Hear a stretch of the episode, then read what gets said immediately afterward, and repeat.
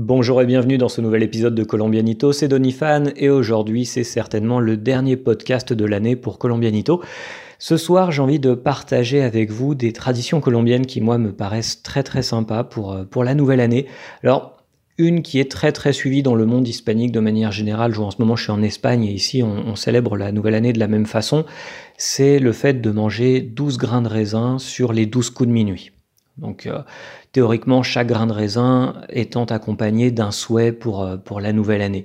Mais plus typique de la Colombie, et quelque chose qui, euh, moi, me plaît beaucoup, certains Colombiens décide de prendre une valise, la remplir avec énormément d'habits, et ensuite, au moment où minuit approche, de faire le tour de, leur barrio, faire le tour de leur, quartier avec cette valise pleine de fringues, pour éventuellement avoir une nouvelle année marquée par de nombreux voyages, de nombreuses aventures, de nombreuses euh, échappées vers, euh, vers d'autres destinations. Et c'est quelque chose qui, moi, me plaît beaucoup, étant donné que j'adore les voyages. C'est pour ça que j'ai développé ce blog-là.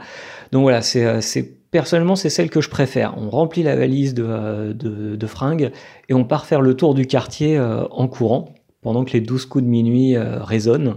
Une autre qui est plutôt sympa, certains Colombiens gardent plein de billets, les gardent dans leur poche pour justement avoir une, nouvelle année euh, placée sous le, signe de la prospérité et euh, de l'abondance pour euh, gagner beaucoup d'argent, gagner à la loterie ou je sais pas, gagner en travaillant. Mais voilà, l'idée étant d'avoir d'avoir plein de sous, donc ils gardent des, des billets dans leur poche au moment du passage à la nouvelle année.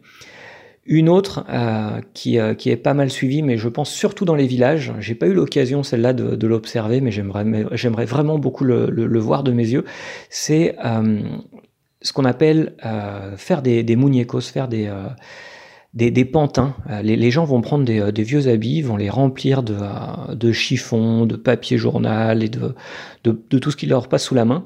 Ils vont, ils vont faire un, pantin, un bonhomme, le mettre devant chez eux et au moment du passage à la nouvelle année, eh bien, ils vont lui mettre, ils vont lui mettre le feu pour symboliser le fait que voilà, faut, faut faire table rase du passé, faut oublier les, les, petits malheurs ou les grandes tragédies qu'on a pu vivre au cours de l'année passée et laisser place à une nouvelle année et à, de nouvelles choses et éventuellement un avenir euh, plus prometteur. Mais on va revenir, euh, donc celle-là, moi, elle me plaît énormément. Si tu, veux voir des photos, euh, je vais te laisser un article. Je vais mettre un lien en dessous de cette vidéo pour que tu puisses jeter un œil à un article où j'ai mis une photo de cette, de cette tradition-là.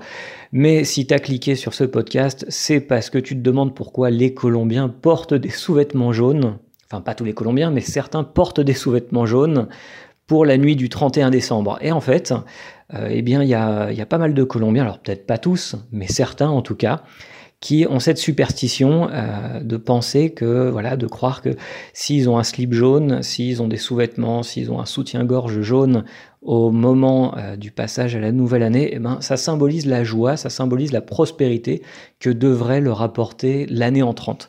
Et moi, je trouve ça très très mignon ce genre de euh, ce genre de tradition. Alors après, euh, on y croit, on n'y croit pas, mais je trouve ça plutôt pas mal.